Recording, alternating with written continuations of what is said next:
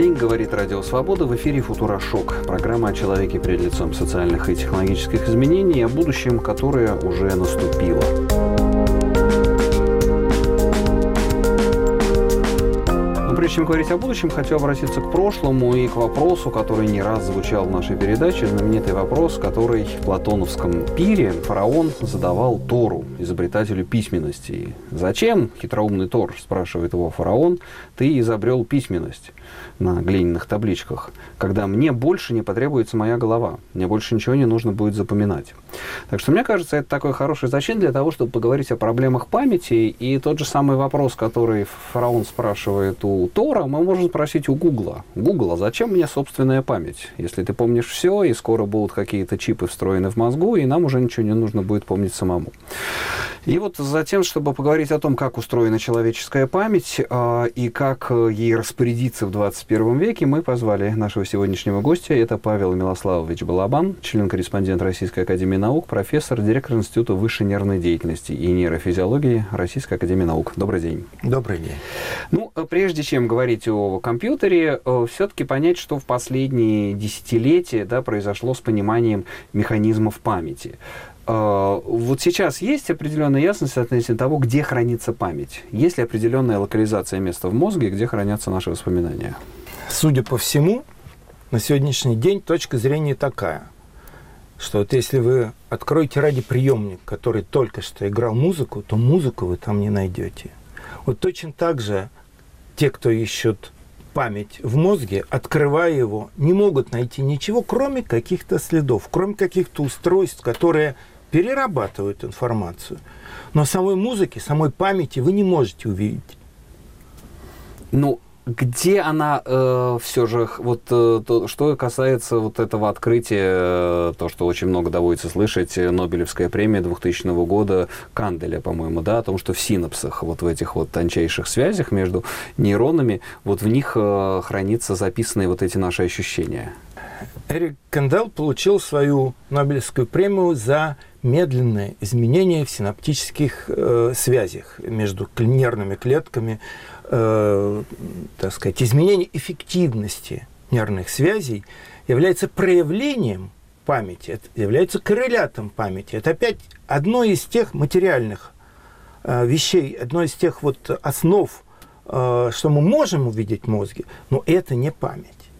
Понимаете, хотя без синаптических изменений мы и память не можем сформировать.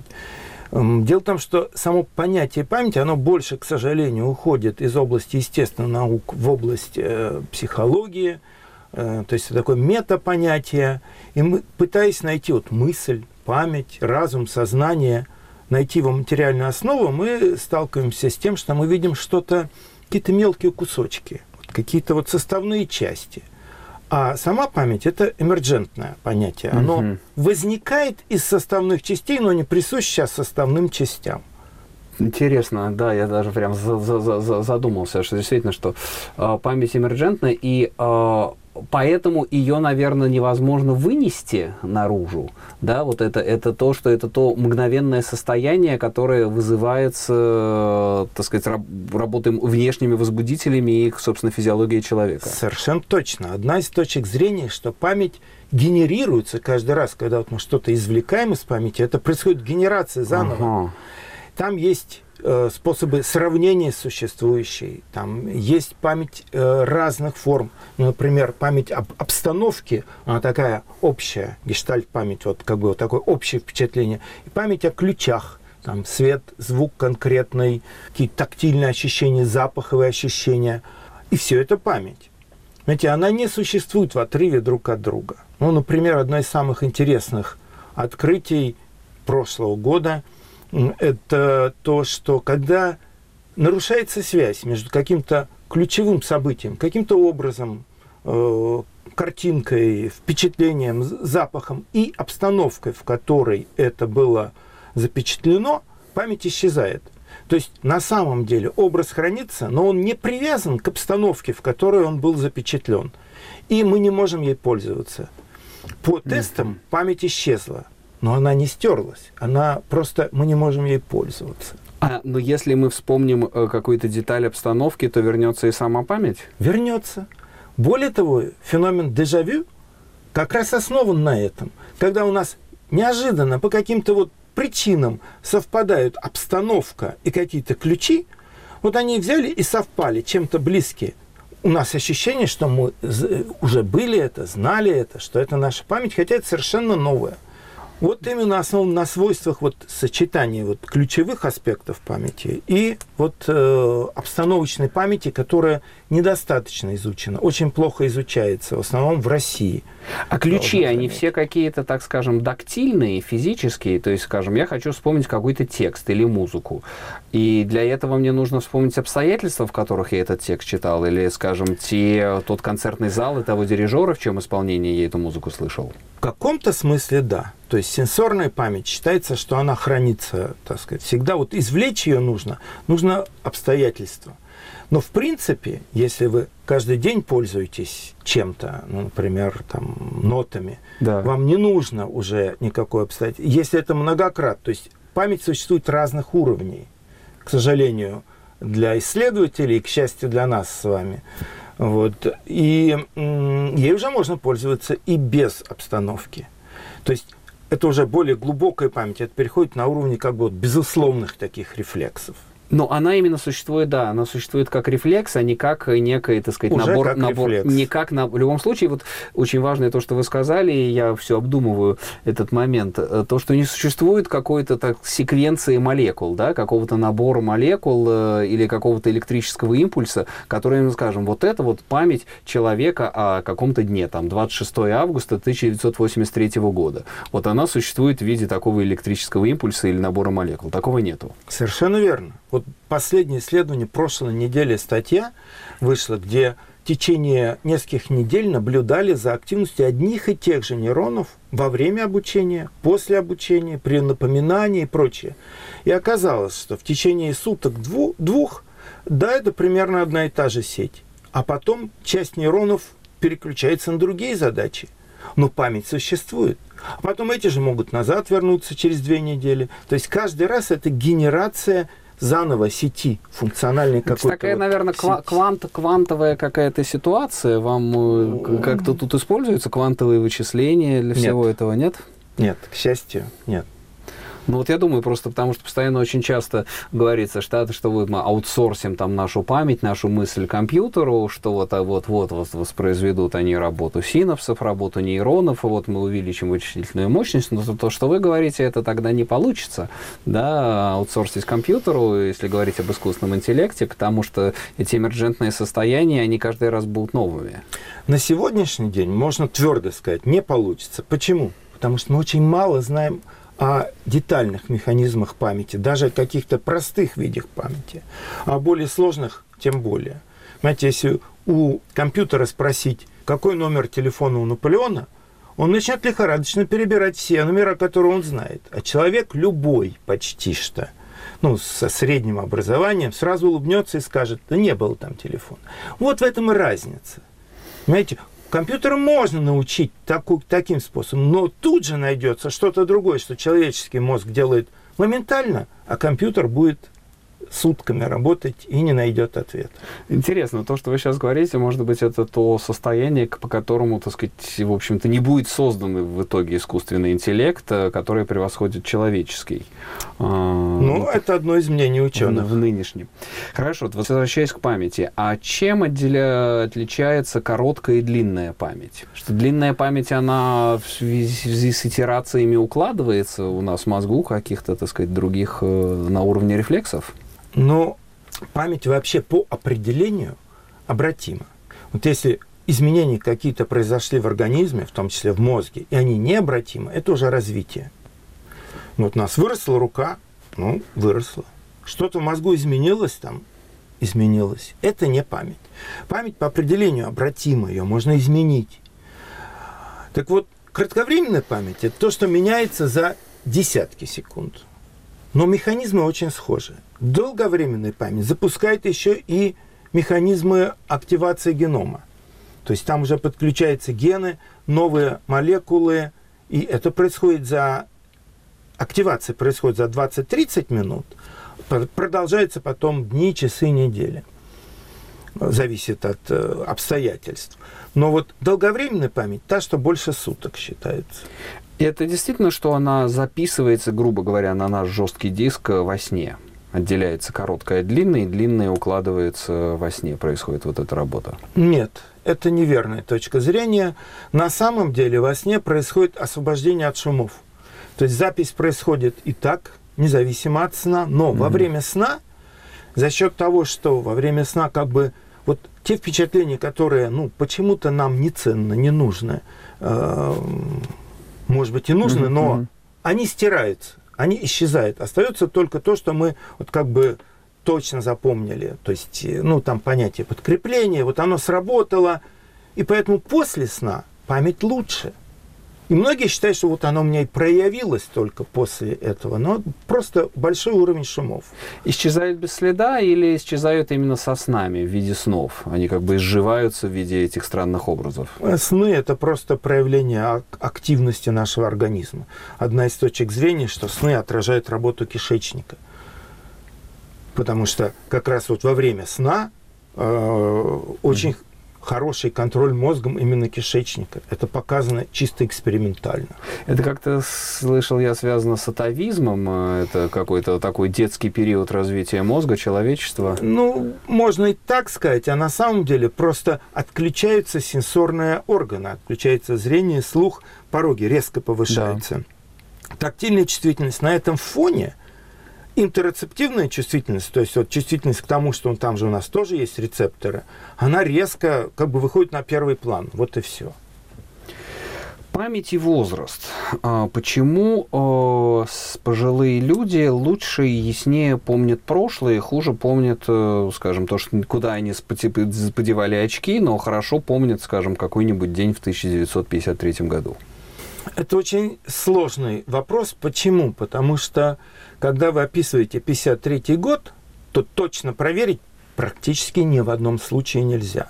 Более того, в тех случаях, когда удалось точно проверить, оказалось, что те воспоминания, которые вот считают абсолютно точно обстановку там и прочее, они домысленно процентов на 40, не меньше – хотя основные ключевые события, да, это вот та память, которая вот перешла как бы в безусловную, как бы вот такую. Или человек много раз это вспоминал. И, кстати, с каждым вспоминанием мы чуть-чуть изменяем нашу память. Угу. Вы знаете, когда много раз рассказываю один и тот же рассказ, он опростает новыми подробностями. Да, есть такое. Это хорошо известно, и это эмпирически, экспериментально доказано, что каждый раз, извлекая память, мы чуть-чуть меняем в зависимости от обстоятельств. Можем уменьшить, можем прибавить и так далее. Но это будет наша память. Люди искренне верят, что именно это и происходило. А в, можно сказать, в золотом или в бриллиантовом возрасте, как в Америке принято говорить, а, память о кратковременных событиях, она действительно ухудшается. И ухудшается она в основном в связи с тем, что ну, по сути дела, вот метаболизм мозга уже немножко другой. То есть э, он изменяется с возрастом. И вот те процессы, которые вот э, кратковременное хранение, оперативная память, они затруднены. То есть, тем не менее, память есть, ее можно выработать только немножко сложнее. А почему я, не знаю, может быть, это мое такое индивидуальное, очень плохо помню свое детство? Это, это общее? Вот скажем, пятилетний, семилетний, я себя как-то осознанно начинаю вспоминать лет с десяти. Я вспоминаю там какие-то события школы, там еще поездки. А вот все, что происходит в таком менее сознательном возрасте, э, что оно что, не было достаточно отрефлексировано? Оно не было достаточно эмоционально. Видимо, у вас было счастливое детство, и у вас не было больших проблем. Вас не били на улице, э, вы не голодали и прочее, прочее. Понимаете, видимо, было просто спокойное, счастливое детство в хорошей семье. Напоминает как тот анекдот, вы знаете, когда мальчик там до 7 лет не говорит. Да, совершенно говорят, верно. Каша, каша пересолена все. Боже мой, что же ты раньше не говорил? Говорит, а до этого все было в порядке. Абсолютно верно. Потому что некоторые люди э, помнят себя с двух лет. Ну, это, правда, mm-hmm. редкий случай, но помнят. А можно ли тренировать память? Безусловно. Память это такой же, ну, скажем так, не память, а мозг. Работа мозга, мозг это такой же орган, ну, он, конечно, другой, но функционально это тоже орган. Если вот не тренируете мышцу, она атрофируется. И это понятно. Если вы не тренируете свой мозг, а, например, только копаете целый день, то мозг у вас не работает. Работает в основном мышцы, ну и моторная координация. И мозг атрофируется. Ну, то же самое у актеров меня всегда потрясает. У меня знакомые актеры, которые могут выучить монолог на два часа. Это да. никаких особых способностей не нужно, это нарабатывается просто. А, изначальное, врожденное нужно. То есть вот вы не станете э, актером, если вы действительно вот нет каких-то уже это отбор просто способностей. Но потом это тренируется развивается. Если последний вопрос в этой части передачи, есть ли у человека предел памяти? Вот как у компьютера есть, да, предельная память, объем памяти, а у человека? У человека есть предел эмоций которые, без которых память не формируется. Если эти эмоции не включаются или слишком сильная, память дальше не формируется. Но по количеству запомненных, вот, э, так сказать, если мы членим память на что-то, предела нет. Ну вот интересно, вы который раз уже в ответе упоминаете эмоции. То есть в формировании памяти из упоминаний, как я понимаю, невероятно важен и эмоциональный интеллект. Без него э, не формируется память. То есть если человек всю жизнь сидит в кабинете в такой борхесовской вавилонской библиотеке, он э, и не испытывает эмоций при чтении вот этих текстов, они не будут запоминаться? Не будут, но насколько я знаю, я был в библиотеках разных стран, там испытываешь такие эмоции, увидев фолиант там 1700 какого-то ну, года, да. что э, запоминается все очень здорово. Ну, скажем, да, если, если ты сидишь в электронной библиотеке и не испытываешь эмоций, то... Ну, если не испытываешь, тогда и не запомните. Но я вот и в электронном виде, если я вижу что-то очень красивое или для меня ценное, важно, лично для меня, понимаете, не для кого-то. Вот если до вас это не ценно, да, вы не запомните. В этом проблема школьников. Им не ценна физика, химия. Все так. Да, действительно, вспоминаю свое школьное обучение. Я с огромным интересом занимался математикой, решал тесты, но как только зак закончилась школа, вы меня спросите что-то сейчас про синусы, косинусы, логарифмы. Напомню, что мы говорим с Павлом Милославовичем Балабаном, членом-корреспондентом Российской Академии Наук, директором Института высшей нервной деятельности и нейрофизиологии. Мы продолжим буквально через несколько секунд.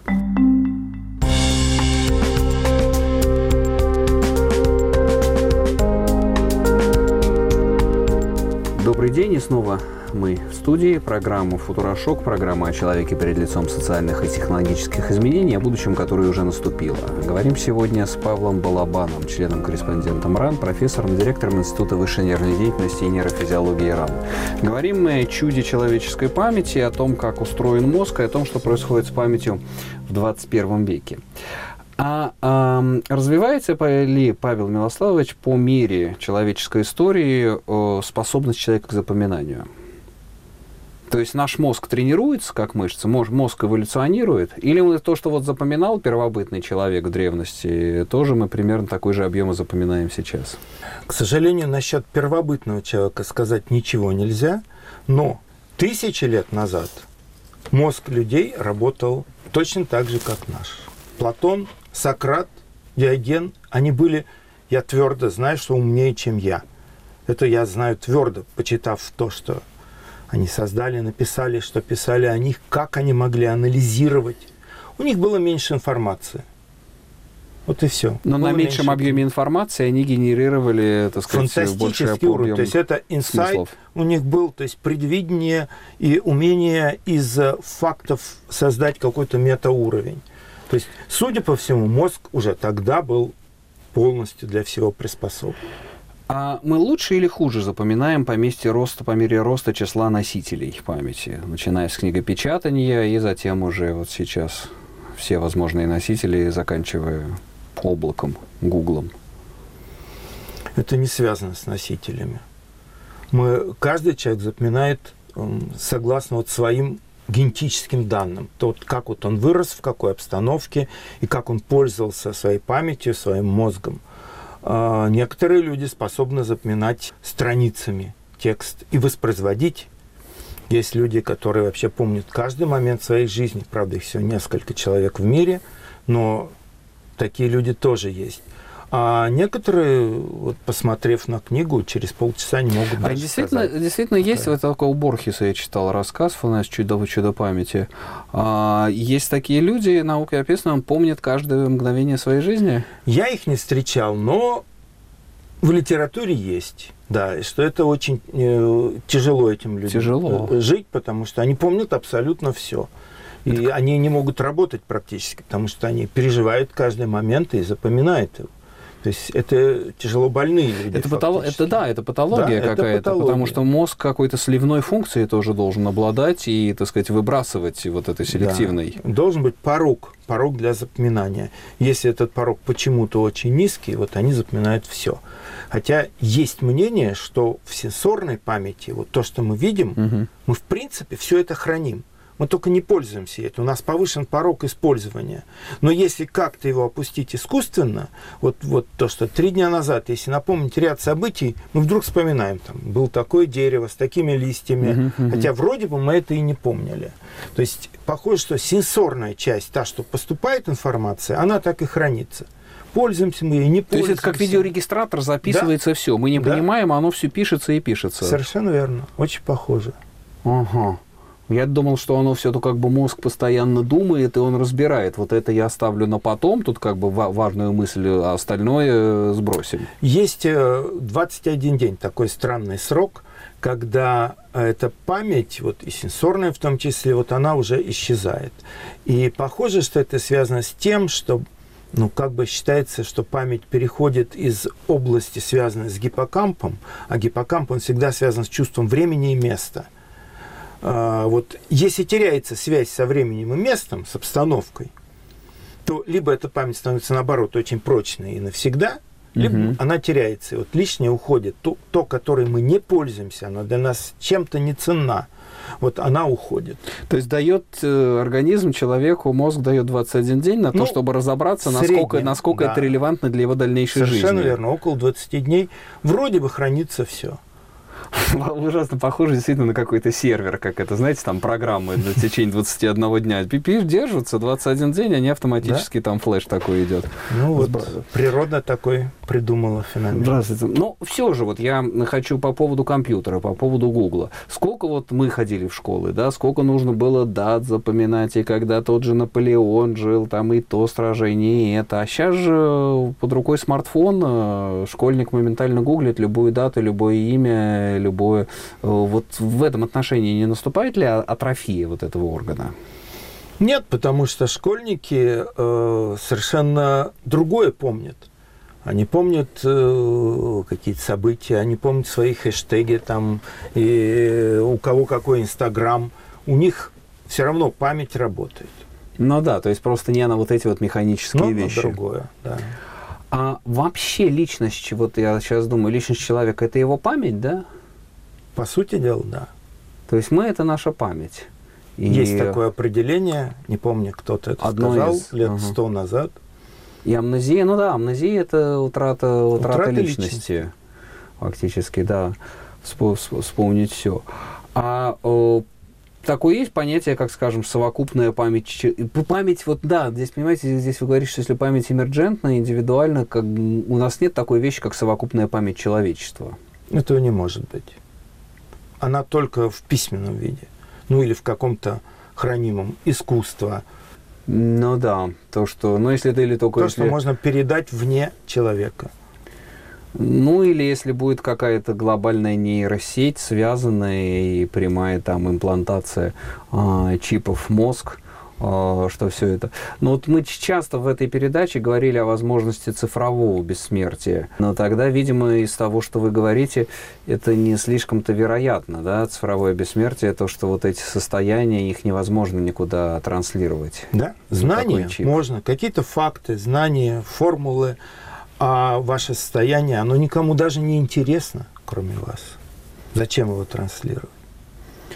То есть, э, ну да, память э, в данном случае тогда действительно это просто форма высшей нервной деятельности, которая существует только да, с человеком и ситуацион, ситуационно им применяется по, определ, по определенным поводам. Ну да, как типа как, э, как реакция человека на среду. Да, да, это наше отношение даже еще Поэтому в каждый момент памяти мы, когда что-то вспоминаем, мы обязательно ее оцениваем. Позитивно, негативно, нейтрально.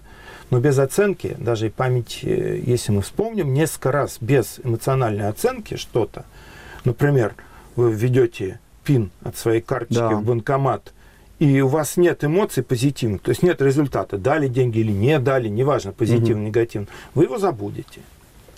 То есть в данном случае, может быть, даже нашим слушателям какие-то вот такие вот мнемонические техники, мнемонические правила, что нужно какие-то важные имена, даты привязывать к каким-то эмоциональным событиям? Конечно. Ура или наоборот негатив.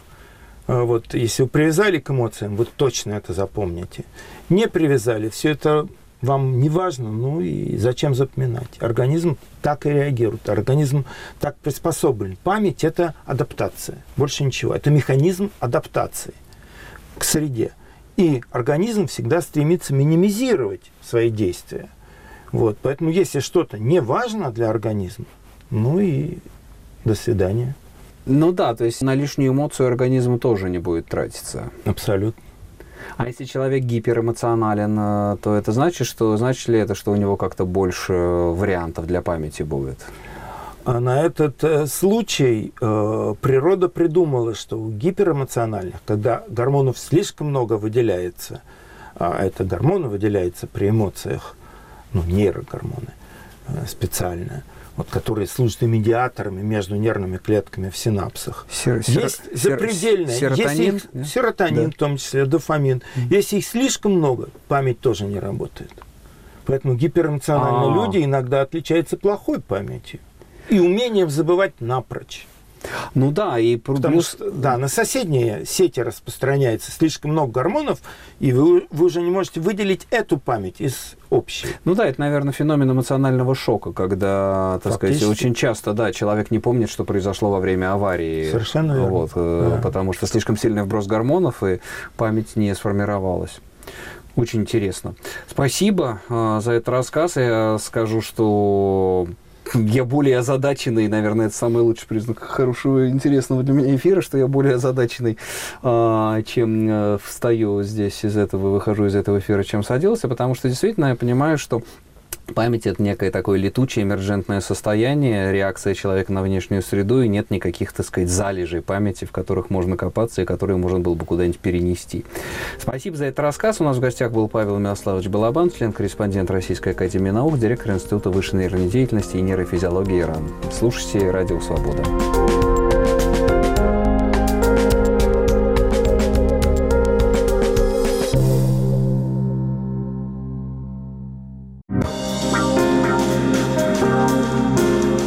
Россию мы оставим нашим детям? Оставим тоталитарную, очень тоталитарную. Я надеюсь, что мы будем ходить все строями, у каждого будет личное оружие. И мы построим великую страну, все будут нас бояться. Мне кажется, это очень важно от э, сферы общения. Вот, допустим, наше общение, если мы возьмем наш круг общения, то я уверена, что мы своим детям оставим хорошую страну. Другой, может быть, уровень, где люди не могут заниматься спортом или не хотят этого делать, там ведут нездоровый образ жизни, там уже можно задуматься. По политике Путина, он идет правильным путем. Так что надо просто немножко потерпеть. И не было войны. Ну, надеемся на хорошее, конечно, что экономика наша наладится, чиновники меньше воровать будет. Хотелось бы, конечно, надеяться на лучшее. Тогда для чего нам все это? Детей рожать и воспитывать и растить их.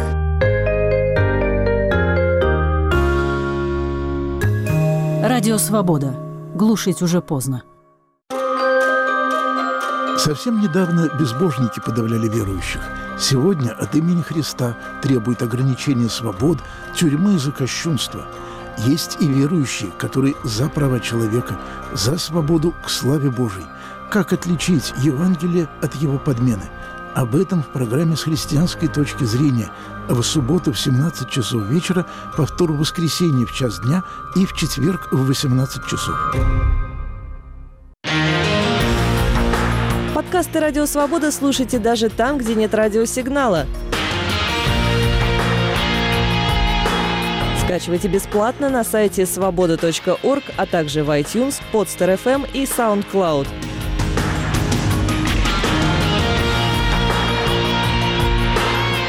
Берите с собой в дорогу «Радио Свобода».